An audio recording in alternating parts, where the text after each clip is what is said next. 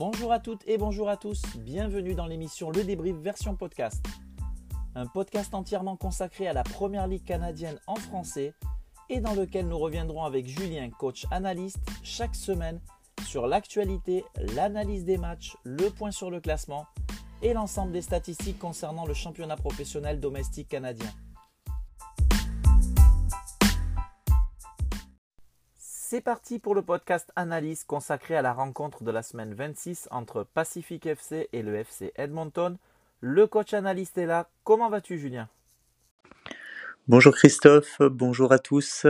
Je vais très bien, merci. Hâte de commencer l'émission sur ce match entre deux belles équipes qui nous ont offert euh, du spectacle, Pacific Edmonton.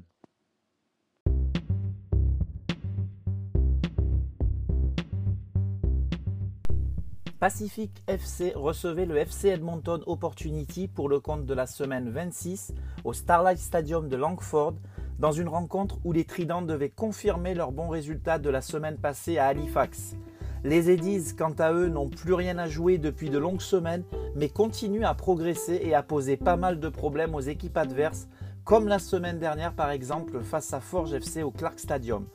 Un match qui est parti très vite avec le seul et unique but de la rencontre inscrit dès les premières secondes.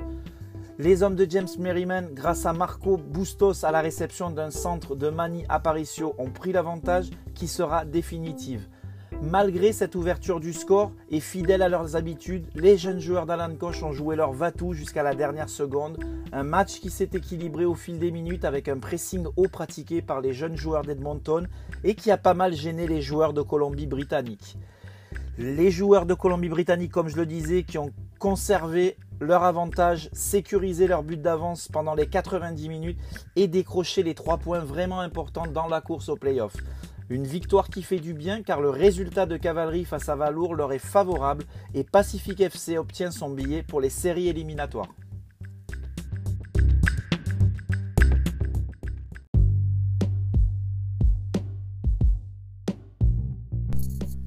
Julien, en deux matchs, Pacific a renversé la vapeur en s'imposant à Halifax et vendredi face à Edmonton.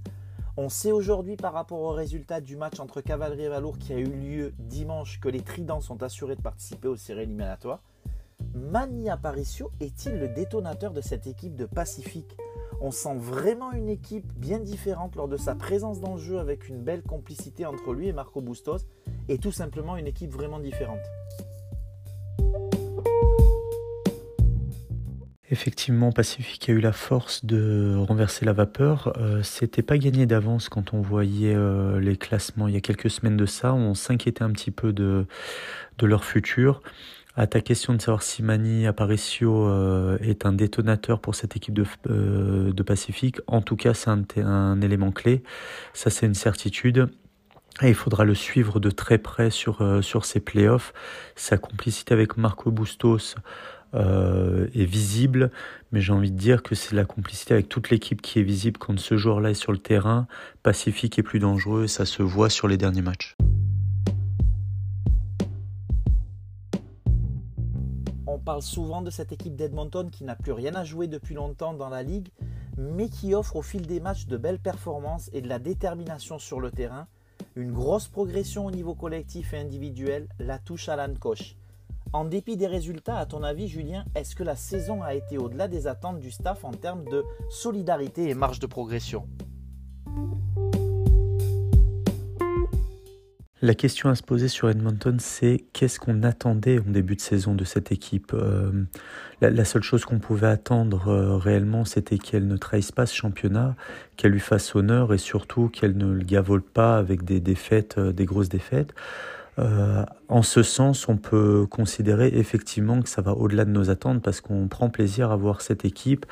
Euh, ils ont de plus en plus de soutien euh, dans, dans le pays et c'est vrai que la touche à la Koch, euh, ce travail avec le ballon, cette agressivité constante, cette solidarité constante, on, on, peut que lui, lui rendre hommage sur, ce, sur ces points-là.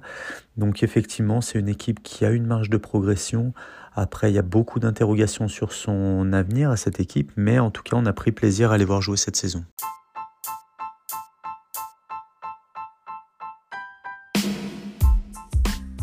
C'est ainsi que se termine ce podcast Analyse Match. Retrouvez en parallèle les podcasts analyse des autres matchs ainsi que le podcast entièrement consacré aux résultats, classements, statistiques et rappel des matchs à venir pour la Première Ligue canadienne. J'espère que vous avez passé un bon moment en notre compagnie. Je vous souhaite à toutes et à tous une excellente semaine et vous donne rendez-vous dans les prochains jours pour les prochains podcasts.